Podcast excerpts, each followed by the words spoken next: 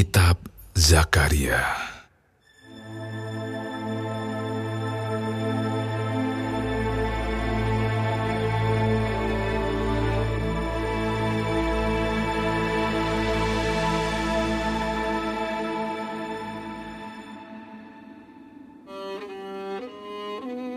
Dalam bulan yang ke-8, pada tahun kedua zaman Darius, datanglah firman Tuhan kepada Nabi Zakaria bin Berekia bin Ido bunyinya.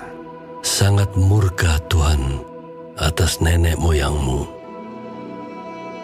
Sebab itu katakanlah kepada mereka, Beginilah firman Tuhan semesta alam, Kembalilah kepadaku, Demikianlah firman Tuhan semesta alam. Maka aku pun akan kembali kepadamu. Firman Tuhan semesta alam. Janganlah kamu seperti nenek moyangmu, yang kepadanya para nabi yang dahulu telah menyerukan demikian. Beginilah firman Tuhan semesta alam berbaliklah dari tingkah lakumu yang buruk dan dari perbuatanmu yang jahat. Tetapi mereka tidak mau mendengarkan dan tidak mau menghiraukan aku. Demikianlah firman Tuhan. Nenek moyangmu di mana mereka?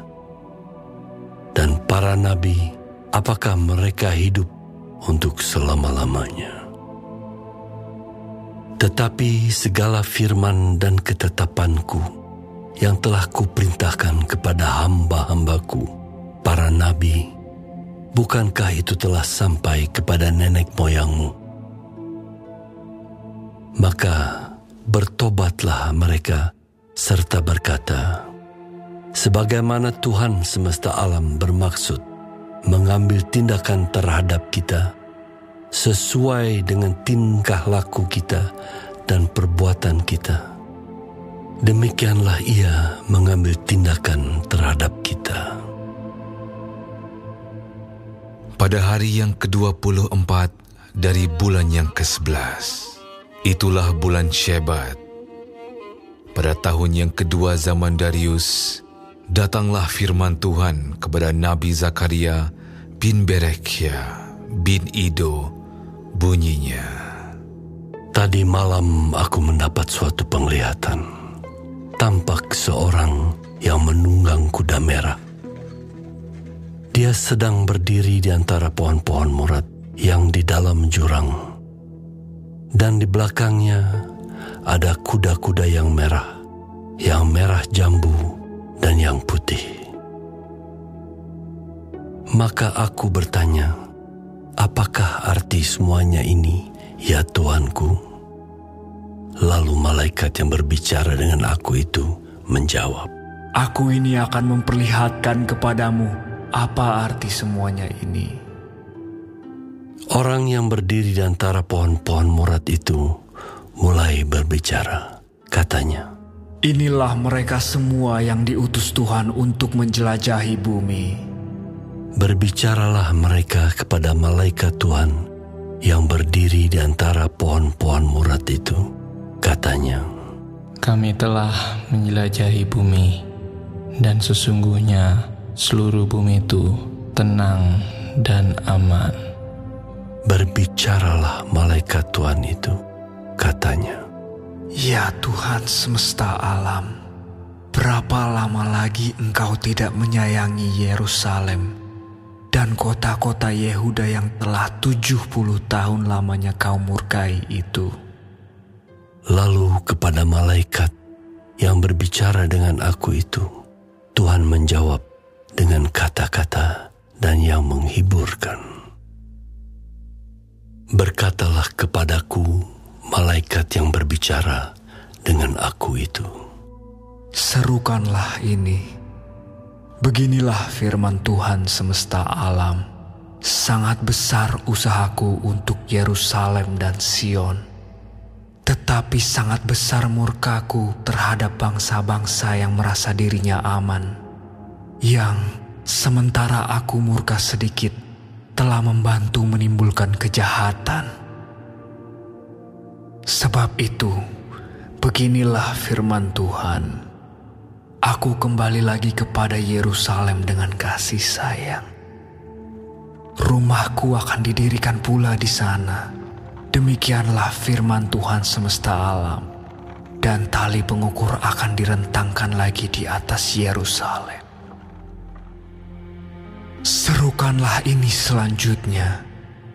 Beginilah firman Tuhan semesta alam kota-kotaku akan berlimpah-limpah pula dengan kebajikan, dan Tuhan akan menghiburkan Sion dan akan memilih Yerusalem pula.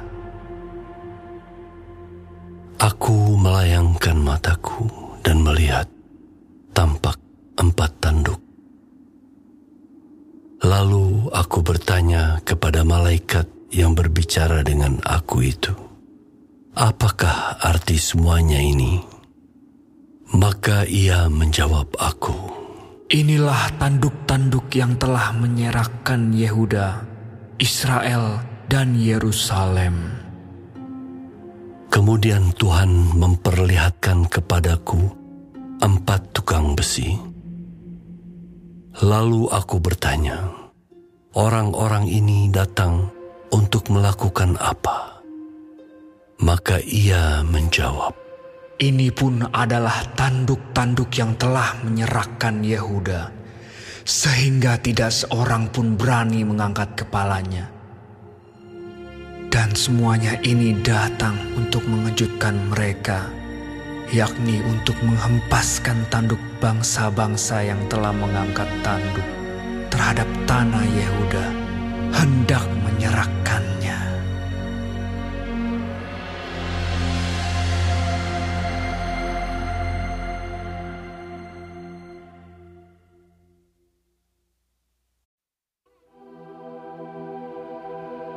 Aku melayangkan mataku dan melihat tampak seorang yang memegang tali pengukur. Lalu aku bertanya, "Ke manakah engkau ini pergi?" Maka ia menjawab aku, "Ke Yerusalem untuk mengukurnya, untuk melihat berapa lebarnya dan panjangnya." Dan sementara malaikat yang berbicara dengan aku itu maju ke depan, majulah seorang malaikat lain mendekatinya, yang diberi perintah. Berlarilah, katakanlah kepada orang muda yang di sana itu, demikian, Yerusalem akan tetap tinggal seperti padang terbuka, oleh karena banyaknya manusia dan hewan di dalamnya dan aku sendiri, demikianlah firman Tuhan, akan menjadi tembok berapi baginya di sekelilingnya, dan aku akan menjadi kemuliaan di dalamnya.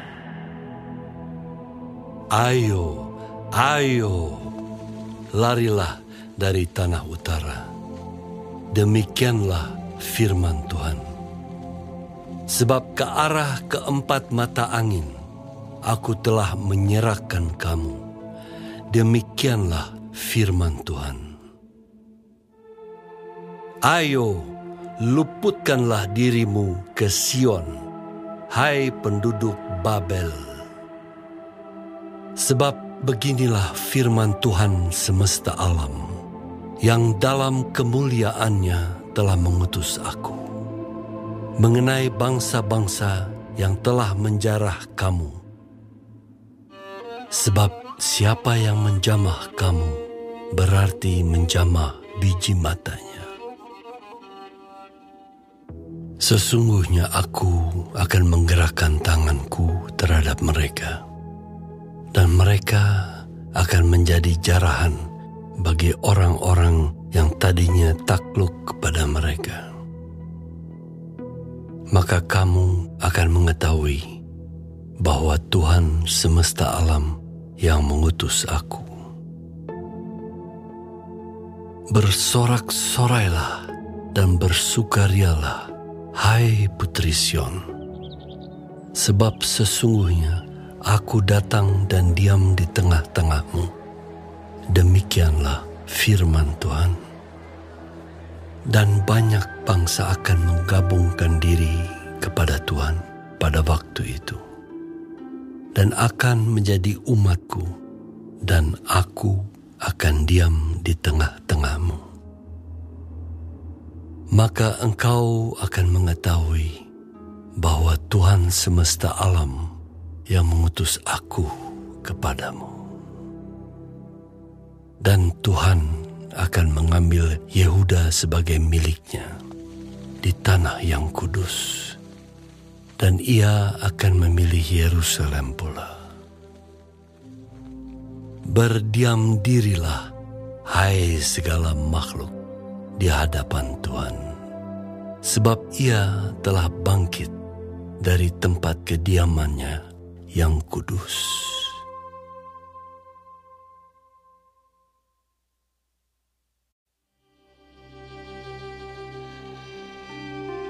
Kemudian ia memperlihatkan kepadaku imam besar Yosua berdiri di hadapan malaikat Tuhan, sedang iblis berdiri di sebelah kanannya untuk mendakwa dia. Lalu berkatalah malaikat Tuhan kepada iblis itu. Tuhan kiranya menghardik engkau, hai iblis. Tuhan yang memilih Yerusalem kiranya menghardik engkau. Bukankah dia ini puntung yang telah ditarik dari api? Adapun Yosua mengenakan pakaian yang kotor waktu dia berdiri di hadapan malaikat itu yang memberikan perintah kepada orang-orang yang melayaninya. Tanggalkanlah pakaian yang kotor itu daripadanya. Dan kepada Yosua ia berkata, Lihat, dengan ini aku telah menjauhkan kesalahanmu daripadamu. Aku akan mengenakan kepadamu pakaian pesta. Kemudian ia berkata, Taruhlah serban tahir pada kepalanya. Maka mereka menaruh serban tahir pada kepalanya dan mengenakan pakaian kepadanya. Sedang malaikat Tuhan berdiri di situ. Lalu malaikat Tuhan itu memberi jaminan kepada Yosua, katanya, Beginilah firman Tuhan semesta alam. Apabila engkau hidup menurut jalan yang kutunjukkan, maka engkau akan memerintah rumahku dan mengurus pelataranku. Dan aku akan mengizinkan engkau masuk ke antara mereka yang berdiri melayani di sini. Dengarkanlah hai imam besar Yosua, engkau dan teman-temanmu yang duduk di hadapanmu, sungguh kamu merupakan suatu lambang. Sebab Sesungguhnya aku akan mendatangkan hambaku, yakni sang tunas.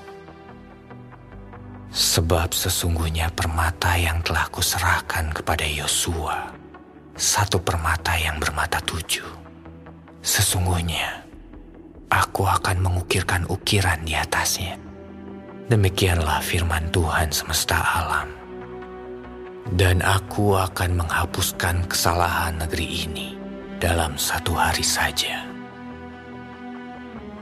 Pada hari itu, demikianlah firman Tuhan semesta alam. Setiap orang daripadamu akan mengundang temannya duduk di bawah pohon anggur dan di bawah pohon ara.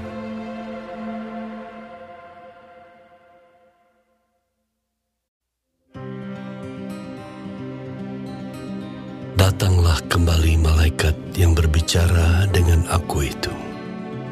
Lalu dibangunkannya lah aku, seperti seorang yang dibangunkan dari tidurnya. Maka berkatalah ia kepadaku, Apa yang engkau lihat? Jawabku, aku melihat tampak sebuah kandil dari emas seseluruhnya dan tempat minyak di bagian atasnya. Kandil itu ada tujuh pelitanya dan ada tujuh corot pada masing-masing pelita yang ada di bagian atasnya itu. Dan pohon saitun ada terukir padanya. Satu di sebelah kanan tempat minyak itu, dan satu di sebelah kirinya. Lalu berbicaralah aku, kataku kepada malaikat yang berbicara dengan aku itu, Apakah arti semuanya ini Tuanku? Maka berbicaralah malaikat yang berbicara dengan aku itu. Katanya kepadaku, Tidakkah engkau tahu apa arti semuanya ini? Jawabku, Tidak Tuanku. Maka berbicaralah ia, katanya. Inilah firman Tuhan kepada Zerubabel. Bunyinya, bukan dengan keperkasaan dan bukan dengan kekuatan, melainkan dengan rohku, firman Tuhan semesta alam. Siapakah engkau gunung yang besar? Di depan Zerubabel engkau menjadi tanah rata. Ia akan mengangkat batu utama, sedang orang bersorak. Bagus, bagus sekali batu itu. Kemudian datanglah firman Tuhan kepadaku. Demikian. Tangan Zerubabel telah meletakkan dasar rumah ini, dan tangannya juga akan menyelesaikannya. Maka kamu akan mengetahui bahwa Tuhan semesta alam yang mengutus aku kepadamu. Sebab siapa yang memandang hina hari peristiwa-peristiwa yang kecil, mereka akan bersukaria melihat batu pilihan di tangan Zerubabel. Yang tujuh ini adalah mata Tuhan yang menjelajah seluruh bumi. Lalu berbicaralah aku kepadanya. Apakah arti kedua pohon zaitun yang di sebelah kanan dan di sebelah kiri kandil ini? Untuk kedua kalinya berbicaralah aku kepadanya. Apakah arti kedua dahan pohon zaitun yang di samping kedua pipa emas yang menyalurkan cairan emas dari atasnya itu? Ia menjawab aku, Tidakkah engkau tahu apa arti semuanya ini? Jawabku, tidak tuanku. Lalu ia berkata, Inilah kedua orang yang diurapi, yang berdiri di dekat Tuhan seluruh bumi.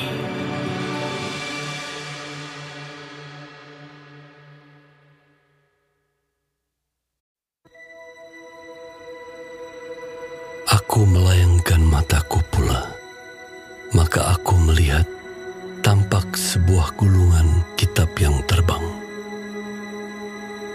Berkatalah ia kepadaku, Apa yang engkau lihat? jawabku, aku melihat sebuah gulungan kitab yang terbang. Panjangnya 20 hasta dan lebarnya 10 hasta. Lalu ia berkata kepadaku, Inilah sumpah serapah yang keluar menimpa seluruh negeri. Sebab menurut sumpah serapah itu, setiap pencuri di sini masih bebas dari hukuman. Dan setiap orang yang bersumpah palsu di sini juga masih bebas dari hukuman. Aku telah menyuruhnya keluar. Demikianlah firman Tuhan semesta alam.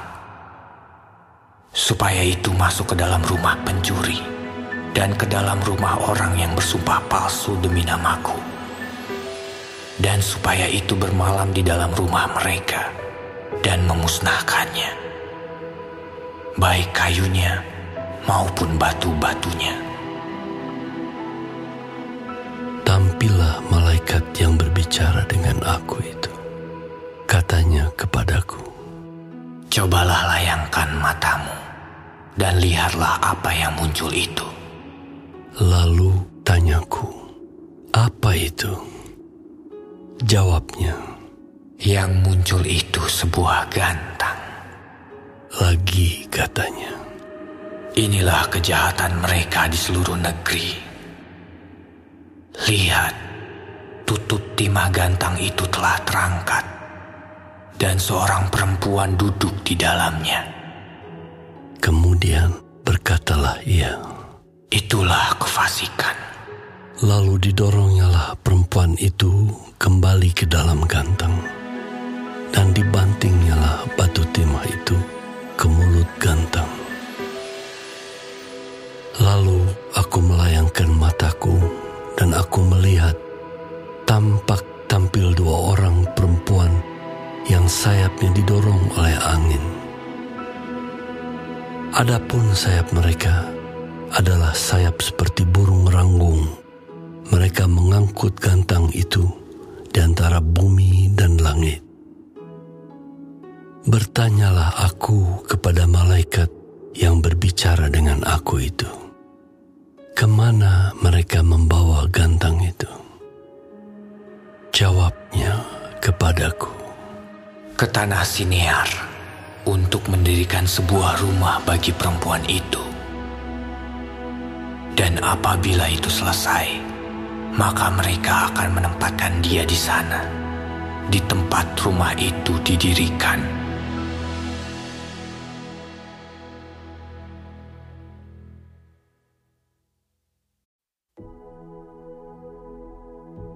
Aku melayangkan mataku pula, maka aku melihat tampak keluar empat kereta dari antara dua gunung.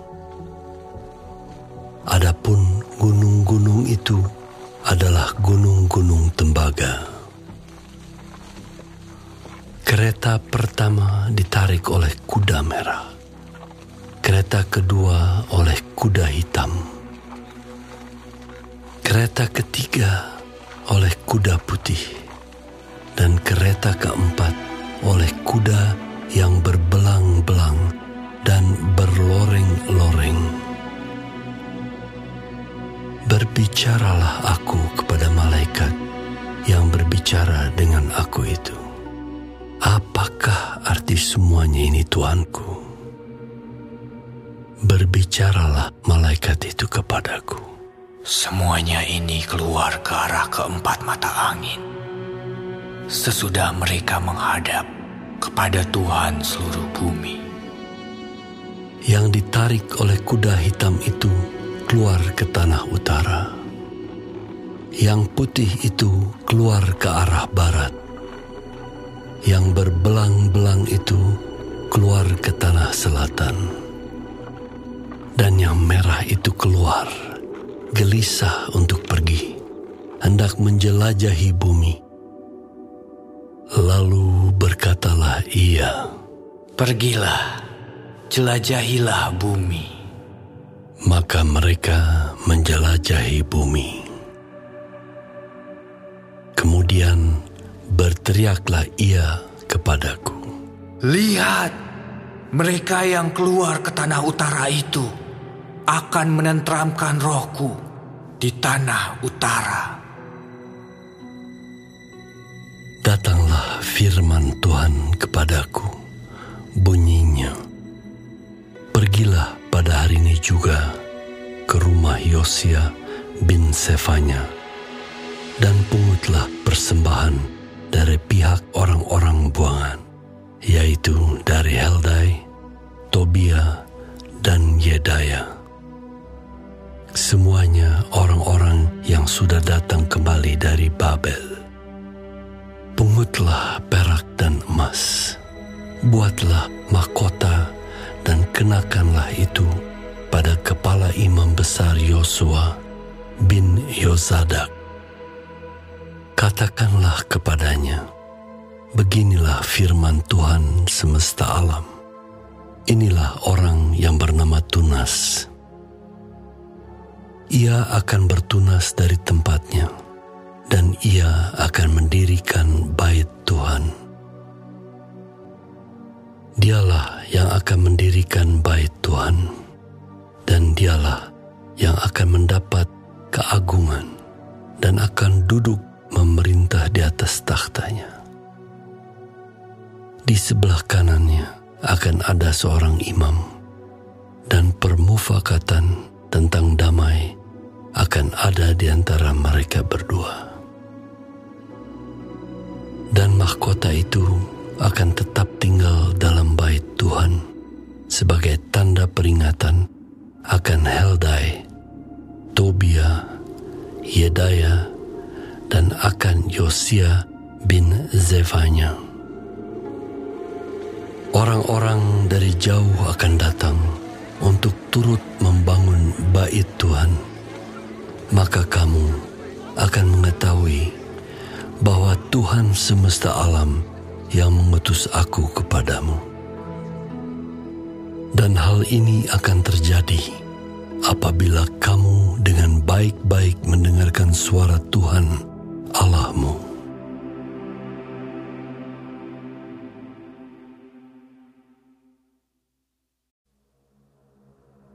Pada tahun yang keempat, zaman Raja Darius, datanglah firman Tuhan kepada Zakaria. Pada tanggal empat bulan ke-9, yakni bulan Kisleo. Adapun penduduk Betel telah mengutus Sarezer dan Regem Melek serta orang-orangnya untuk melunakkan hati Tuhan untuk menanyakan kepada para imam dari rumah Tuhan semesta alam dan kepada Nabi. Demikian. Haruskah kami sekalian menangis dan berpantang dalam bulan yang kelima? Seperti yang telah kami lakukan bertahun-tahun lamanya. Maka datanglah firman Tuhan semesta alam kepadaku. Bunyinya, Katakanlah kepada seluruh rakyat negeri dan kepada para imam, demikian. Ketika kamu berpuasa dan meratap dalam bulan yang kelima dan yang ketujuh selama tujuh puluh tahun ini, adakah kamu sungguh-sungguh berpuasa untuk aku? Dan ketika kamu makan dan ketika kamu minum, bukankah kamu makan dan minum untuk dirimu sendiri? Bukankah ini firman yang telah disampaikan Tuhan dengan perantaraan para nabi yang dahulu? Ketika Yerusalem dengan kota-kota yang di sekelilingnya masih didiami orang dan masih sentosa dan tanah Negeb dan daerah bukit masih didiami. Firman Tuhan datang kepada Zakaria. Bunyinya, Beginilah firman Tuhan semesta alam. Laksanakanlah hukum yang benar dan tunjukkanlah kesetiaan dan kasih sayang kepada masing-masing. Janganlah menindas janda dan anak yatim orang asing dan orang miskin. Dan janganlah merancang kejahatan dalam hatimu terhadap masing-masing. tetapi mereka tidak mau menghiraukan. Dilintangkannya baunya untuk melawan dan ditulikannya telinganya supaya jangan mendengar. Mereka membuat hati mereka keras seperti batu amril, supaya jangan mendengar pengajaran dan firman yang disampaikan Tuhan semesta alam melalui rohnya dengan perantaran para nabi yang dahulu. Oleh sebab itu, datang murka yang hebat daripada Tuhan Seperti mereka tidak mendengarkan pada waktu dipanggil. Demikianlah aku tidak mendengarkan pada waktu mereka memanggil. Firman Tuhan semesta alam. Oleh sebab itu, aku meniupkan mereka seperti angin badai ke antara segala bangsa yang tidak dikenal mereka. Dan sesudahnya tanah itu menjadi sunyi sepi, seperti tidak ada yang lalu lalang di sana. Demikianlah mereka membuat negeri yang indah itu menjadi tempat yang sunyi sepi.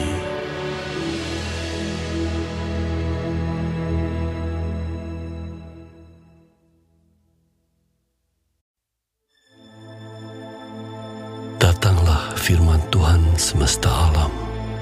Bunyinya, beginilah firman Tuhan semesta alam. Aku berusaha untuk Sion dengan kegiatan yang besar dan dengan kehangatan amarah yang besar. Beginilah firman Tuhan. Aku akan kembali ke Sion dan akan diam di tengah-tengah Yerusalem. Yerusalem akan disebut kota setia dan gunung Tuhan semesta alam akan disebut gunung kudus. Beginilah firman Tuhan semesta alam. Akan ada lagi kakek-kakek dan nenek-nenek duduk di jalan-jalan Yerusalem, masing-masing memegang tongkat karena lanjut usianya.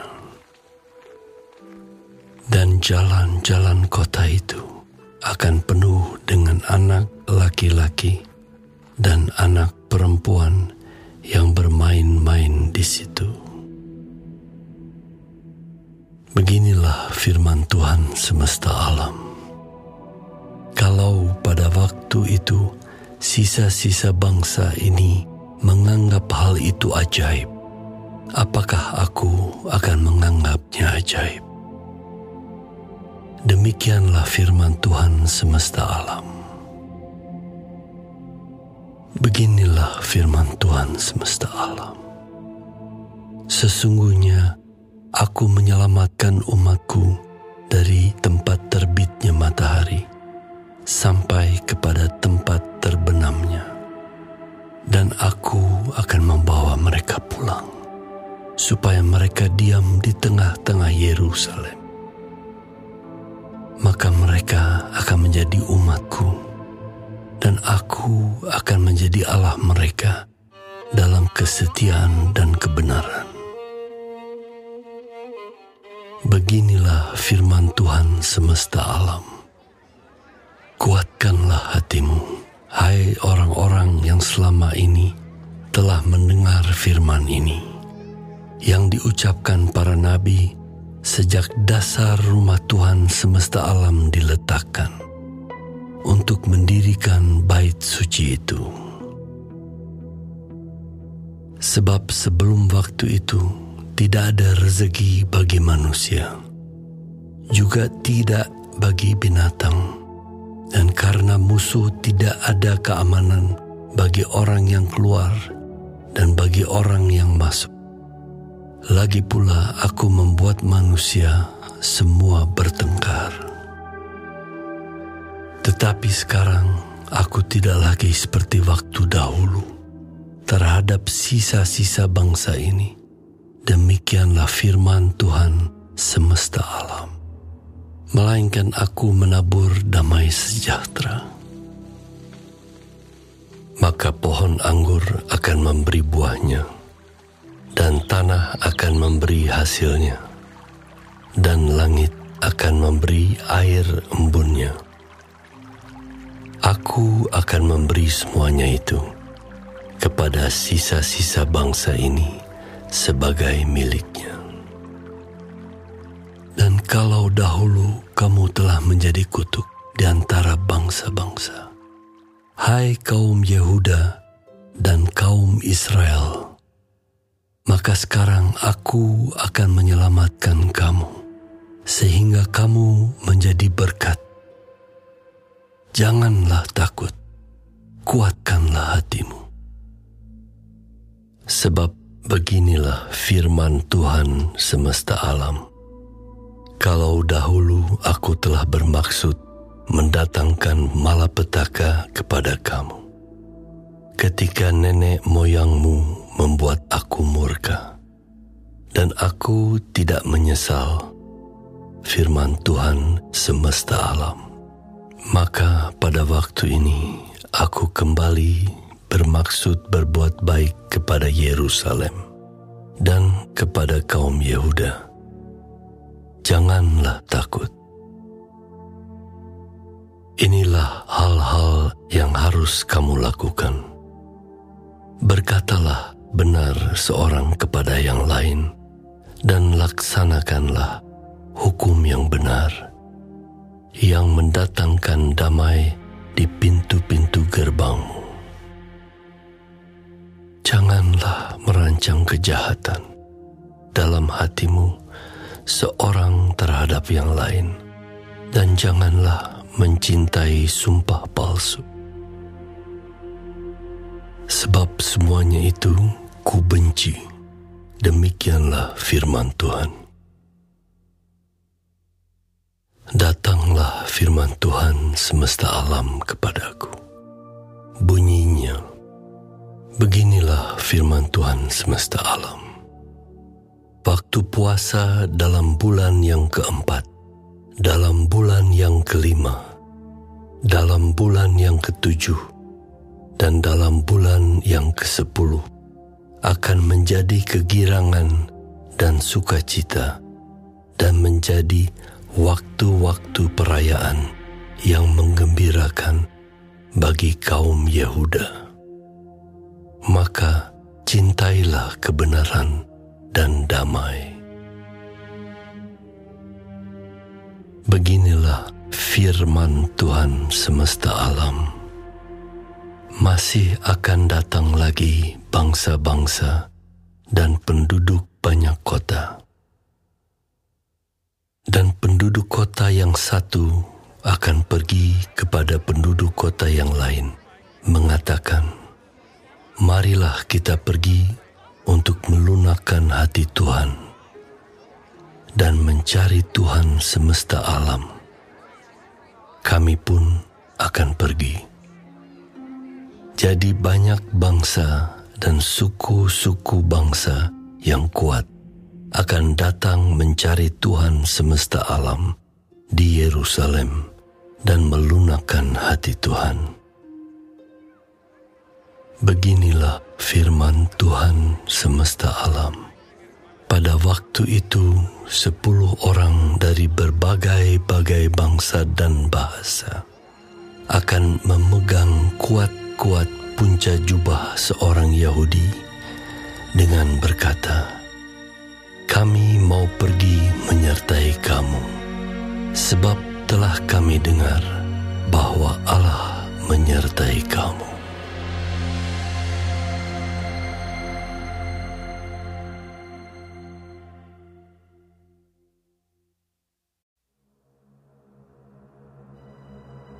Ucapan ilahi. Firman Tuhan datang atas negeri Hadrak dan berhenti di Damsyik. Sebab kepunyaan Tuhanlah kota-kota Aram serta segala suku Israel. Juga Hamat yang berbatas kepadanya, pula Tirus dan Sidon, sekalipun mereka sangat bijaksana. Tirus mendirikan tembok benteng bagi dirinya dan menimbun perak seperti debu dan emas seperti lumpur di jalan. Namun sesungguhnya Tuhan akan membuatnya miskin dan akan melontarkan kekuatannya ke dalam laut dan kota itu sendiri akan habis dimakan api. Askelon akan melihatnya, lalu takut. Juga Gaza, lalu gemetar sangat. Ekron pun sebab harapannya sudah kandas. Dari Gaza, raja akan binasa, dan Askelon tidak akan didiami lagi. Di Asdod akan diam keturunan campuran, dan kebanggaan orang Filistin akan kulenyapkan. Aku akan melenyapkan darah dari mulutnya dan kejijikan dari antara giginya. Dan yang tinggal dari mereka pun akan menjadi kepunyaan Allah kita. Mereka akan dianggap seperti suatu kaum di Yehuda dan orang Ekron seperti orang Yebus. Aku berkemah dekat rumahku sebagai pengawal terhadap mereka yang lalu lalang. Tidak akan ada lagi penindas mendatanginya, sebab sekarang aku sendiri telah mengindahkannya. Bersorak-soraklah dengan nyaring, hai Putri Sion Bersorak-sorailah, hai putri Yerusalem. Lihat, rajamu datang kepadamu. Ia adil dan jaya. Ia lemah lembut dan mengendarai seekor keledai. Seekor keledai beban yang muda. Ia akan melenyapkan kereta-kereta dari Efraim dan kuda-kuda dari Yerusalem. Busur perang akan dilenyapkan dan ia akan memberitakan damai kepada bangsa-bangsa. Wilayah kekuasaannya akan terbentang dari laut sampai ke laut, dari sungai Efrat sampai ke ujung ujung bumi. Mengenai engkau, oleh karena darah perjanjianku dengan engkau, aku akan melepas orang-orang tahananmu dari lubang yang tidak berair. Kembalilah ke kota bentengmu, hai orang tahanan yang penuh harapan pada hari ini juga aku memberitahukan, aku akan memberi ganti kepadamu dua kali lipat. Sebab aku melentur Yehuda bagiku, busur kuisi dengan Efraim, dan aku mengayunkan anak-anakmu. Hai Sion, terhadap anak-anakmu, Hai Yunani, dan aku akan memakai engkau seperti pedang seorang pahlawan. Tuhan akan menampakkan diri kepada mereka, dan anak panahnya akan melayang keluar seperti kilat. Dan Tuhan Allah akan meniup sangkakala dan akan berjalan maju dalam angin badai dari selatan.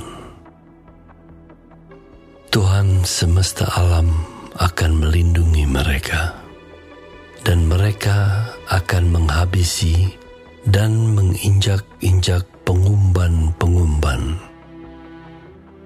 Mereka akan minum darah seperti minum anggur dan menjadi penuh seperti bokor penyiraman seperti penjuru-penjuru mesbah.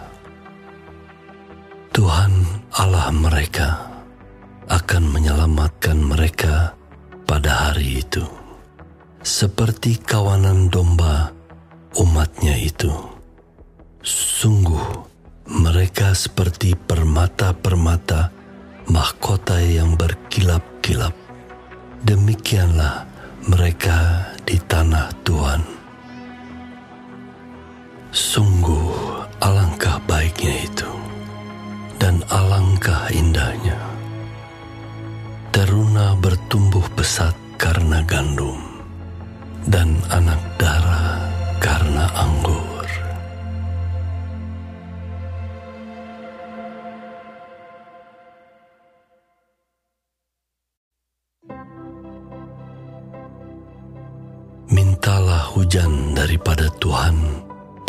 Akhir musim semi, Tuhanlah yang membuat awan-awan pembawa hujan deras, dan hujan lebat akan diberikannya kepada mereka, dan tumbuh-tumbuhan di padang kepada setiap orang.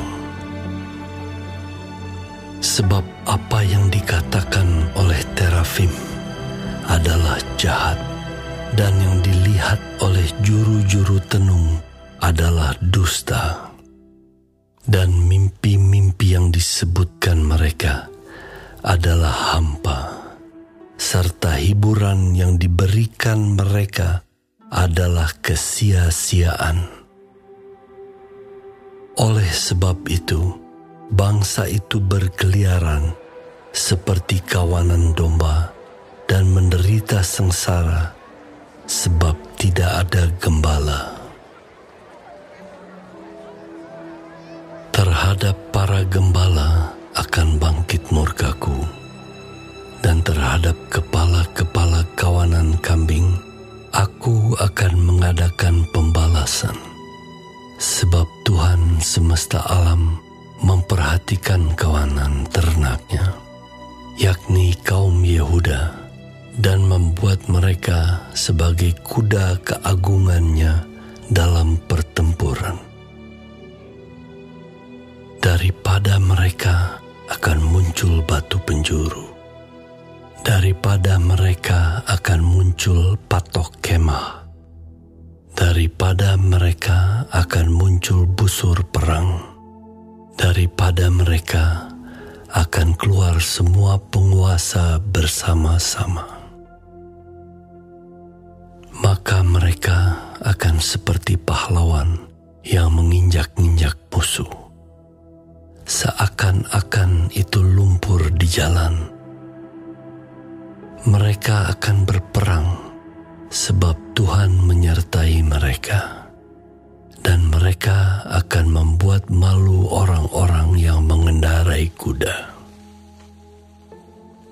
Aku akan membuat kuat kaum Yehuda, dan aku menyelamatkan keturunan Yusuf Aku akan membawa mereka kembali, sebab aku menyayangi mereka.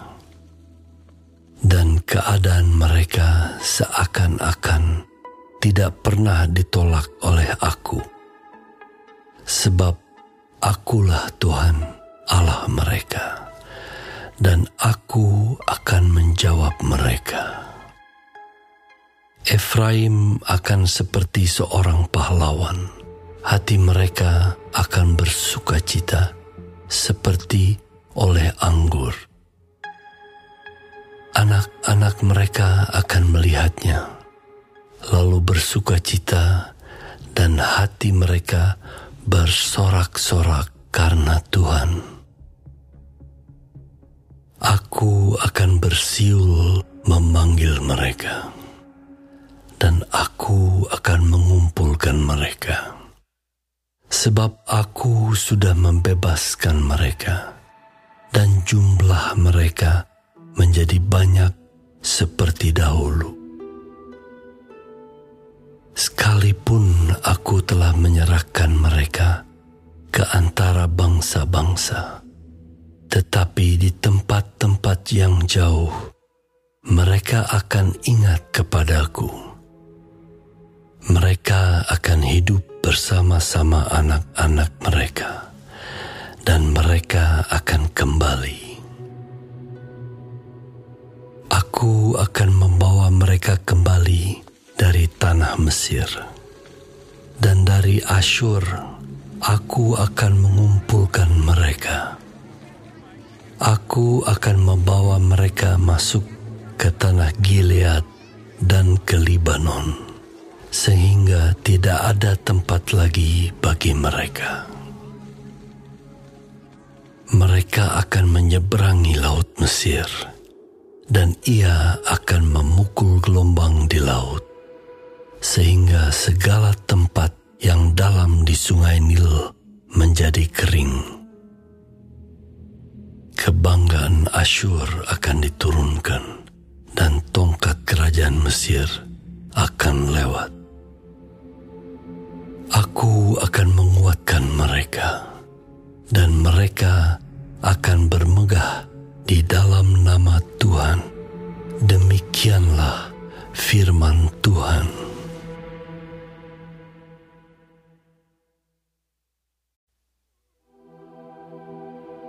Bukalah pintu-pintumu, hai Libanon, supaya api dapat memakan pohon-pohon arasmu. Merataplah, hai pohon sanobar, sebab sudah rebah pohon aras dan sudah dirusakkan pohon-pohon yang hebat. Merataplah, hai pohon-pohon tarbantin basan, sebab telah rata hutan yang lebat itu. Dengar para gembala meratap, sebab kemegahan mereka sudah dirusakkan.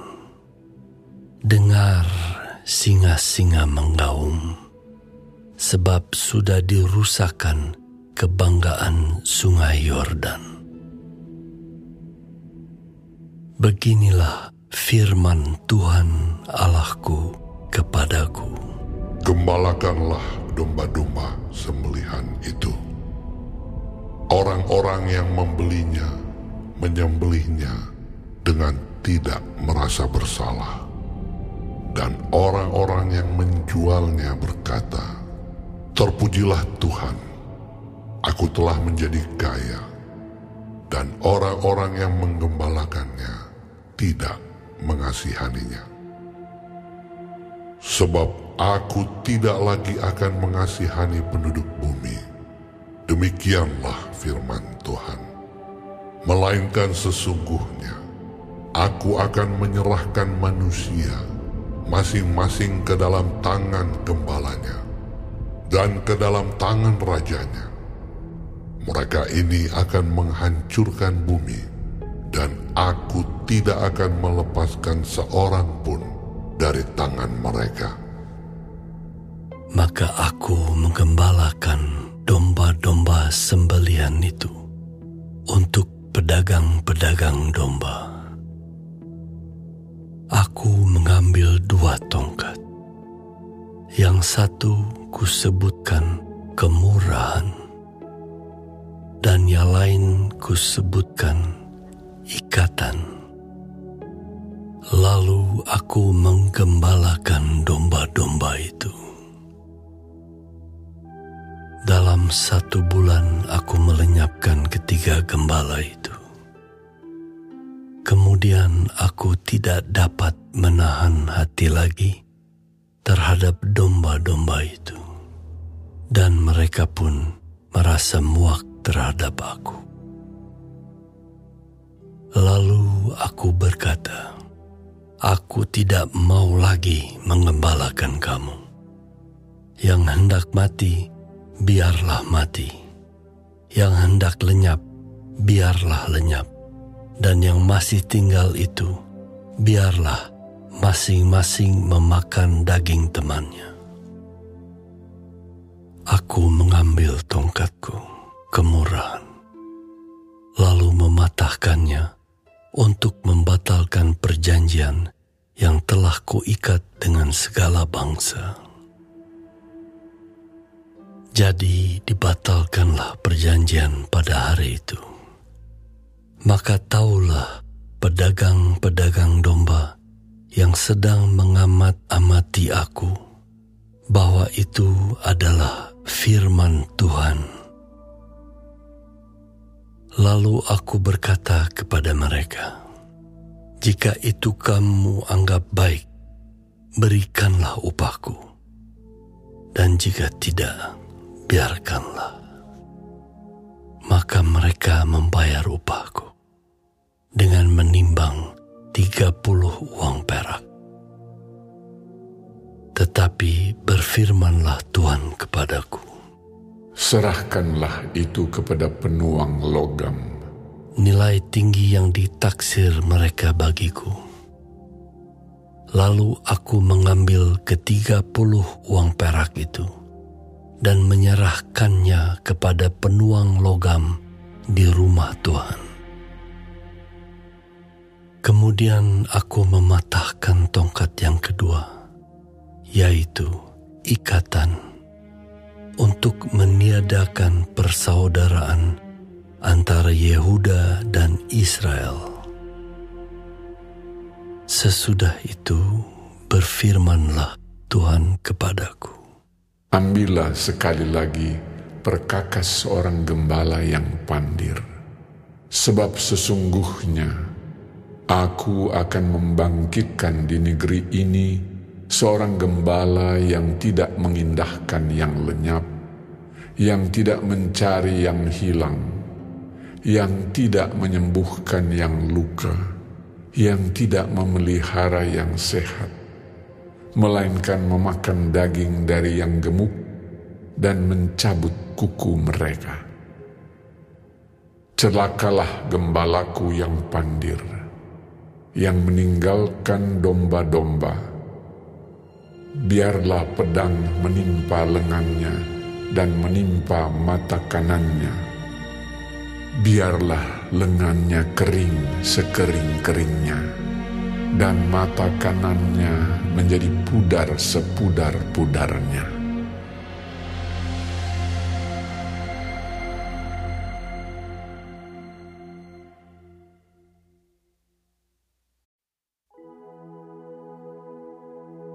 Ucapan ilahi Firman Tuhan tentang Israel Demikianlah firman Tuhan yang membentangkan langit dan yang meletakkan dasar bumi dan yang menciptakan roh dalam diri manusia. Sesungguhnya aku membuat Yerusalem menjadi pasu yang menyebabkan segala bangsa di sekeliling menjadi pening. Juga Yehuda akan mengalami kesusahan ketika Yerusalem dikepung. Maka pada waktu itu, aku akan membuat Yerusalem menjadi batu untuk diangkat bagi segala bangsa. Siapa yang mengangkatnya, pastilah mendapat luka parah segala bangsa di bumi akan berkumpul melawannya.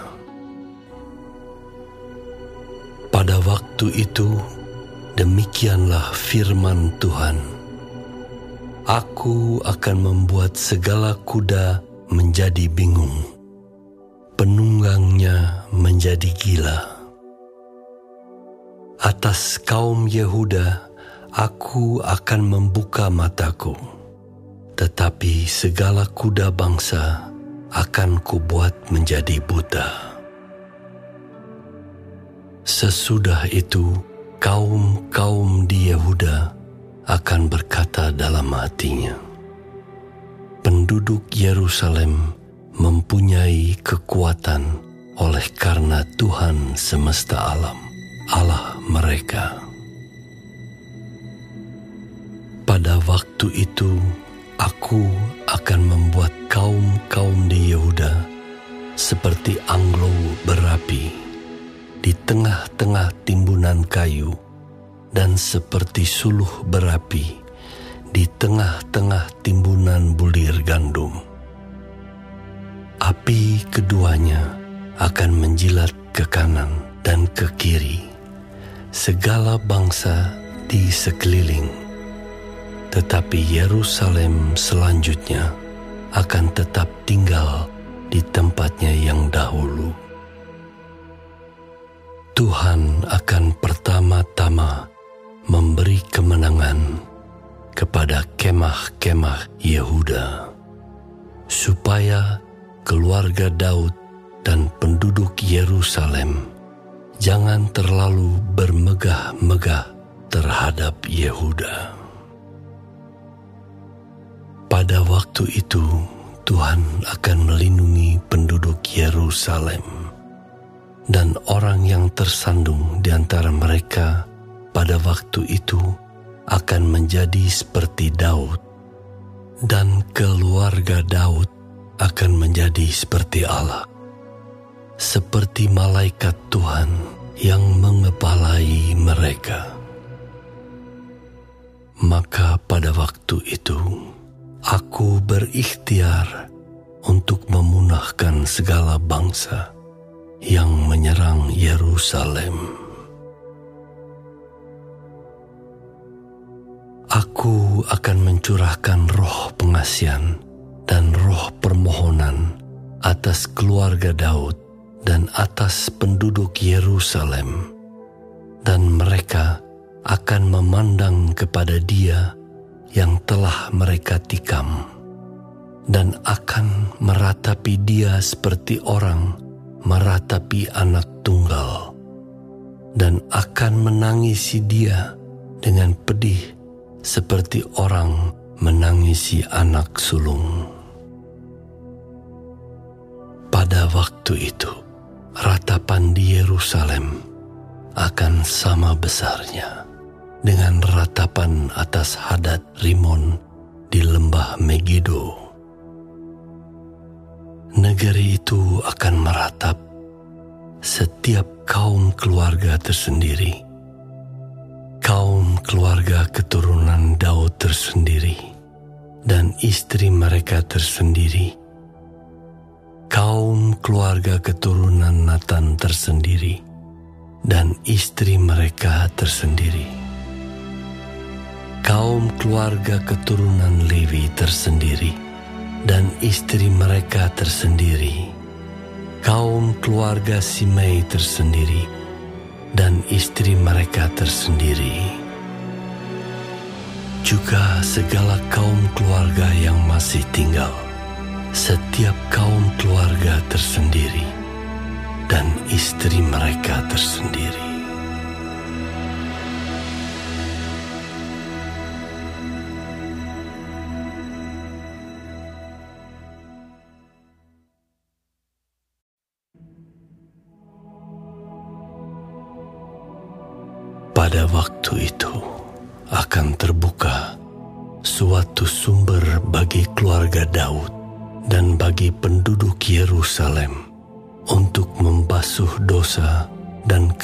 Kecemaran.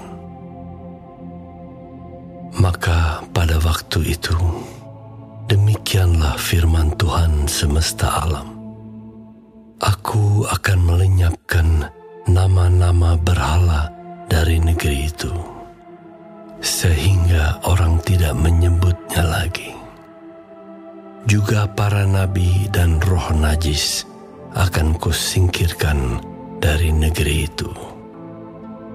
Dan apabila seseorang masih tampil sebagai nabi, maka ayahnya dan ibunya yang telah memperanakan dia akan berkata kepadanya, janganlah engkau hidup lagi, sebab yang kau katakan demi nama Tuhan itu adalah dusta.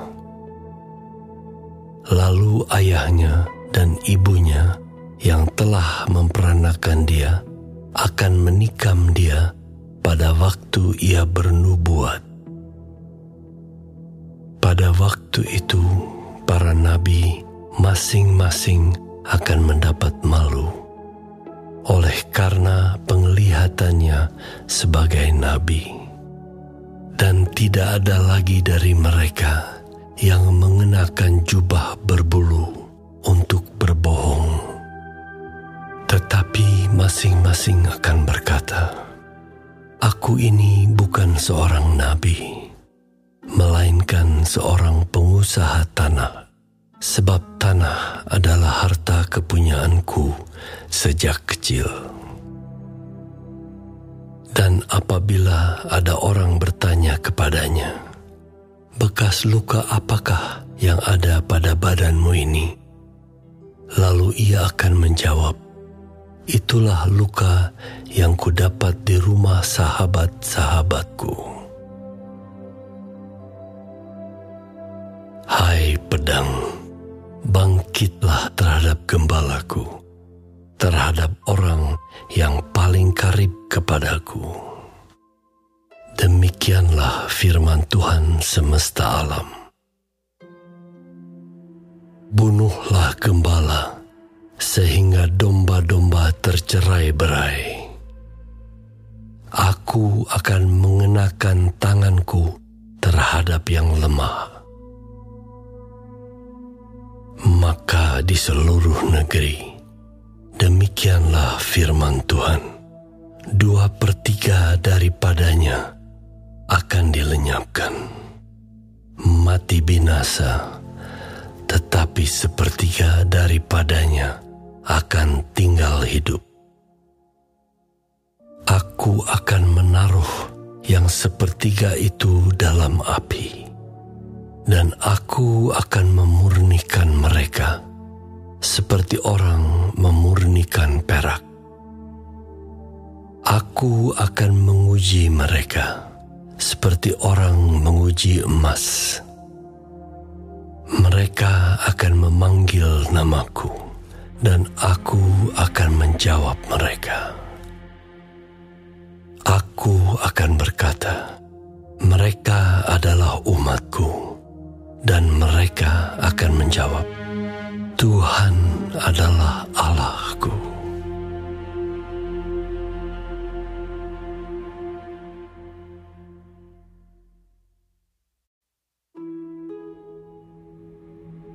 Sesungguhnya, akan datang hari yang ditetapkan Tuhan. Maka jarahan yang dirampas daripadamu akan dibagi-bagi di tengah-tengahmu. Aku akan mengumpulkan segala bangsa untuk memerangi Yerusalem. Kota itu akan direbut, rumah-rumah akan dirampoki dan perempuan-perempuan akan ditiduri. Setengah dari penduduk kota itu harus pergi ke dalam pembuangan, tetapi selebihnya dari bangsa itu tidak akan dilenyapkan dari kota itu. Kemudian Tuhan akan maju berperang melawan bangsa-bangsa itu, seperti ia berperang pada hari pertempuran. Pada waktu itu, kakinya akan berjejak di Bukit Zaitun yang terletak di depan Yerusalem di sebelah timur. Bukit Zaitun itu akan terbelah dua dari timur ke barat sehingga terjadi suatu lembah yang sangat besar. Setengah dari bukit itu akan bergeser ke utara, dan setengah lagi ke selatan. Maka tertutuplah lembah gunung-gunungku, sebab lembah gunung itu akan menyentuh sisinya, dan kamu akan melarikan diri seperti kamu pernah melarikan diri oleh karena gempa bumi pada zaman Uzia, Raja Yehuda. Lalu Tuhan Allahku akan datang dan semua orang kudus bersama-sama dia. Maka pada waktu itu tidak akan ada lagi udara dingin atau keadaan beku, tetapi akan ada satu hari.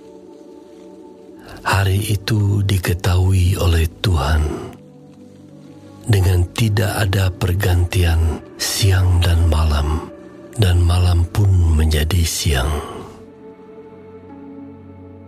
Pada waktu itu akan mengalir air kehidupan dari Yerusalem setengahnya mengalir ke laut timur, dan setengah lagi mengalir ke laut barat. Hal itu akan terus berlangsung dalam musim panas dan dalam musim dingin. maka Tuhan akan menjadi raja atas seluruh bumi. Pada waktu itu Tuhan adalah satu-satunya dan namanya satu-satunya. Seluruh negeri ini akan berubah menjadi seperti Araba Yordan. Dari Geba sampai ke Rimon di sebelah selatan Yerusalem. Tetapi kota itu akan menjulang tinggi dan tetap tinggal di tempatnya. Dari pintu gerbang Benyamin sampai ke tempat pintu gerbang yang dahulu, yakni sampai ke pintu gerbang sudut, dan dari menara Hananiel sampai ke tempat pemerasan anggur raja. Orang akan menetap di dalamnya, sebab penumpasan tidak akan ada lagi, dan Yerusalem akan tetap aman.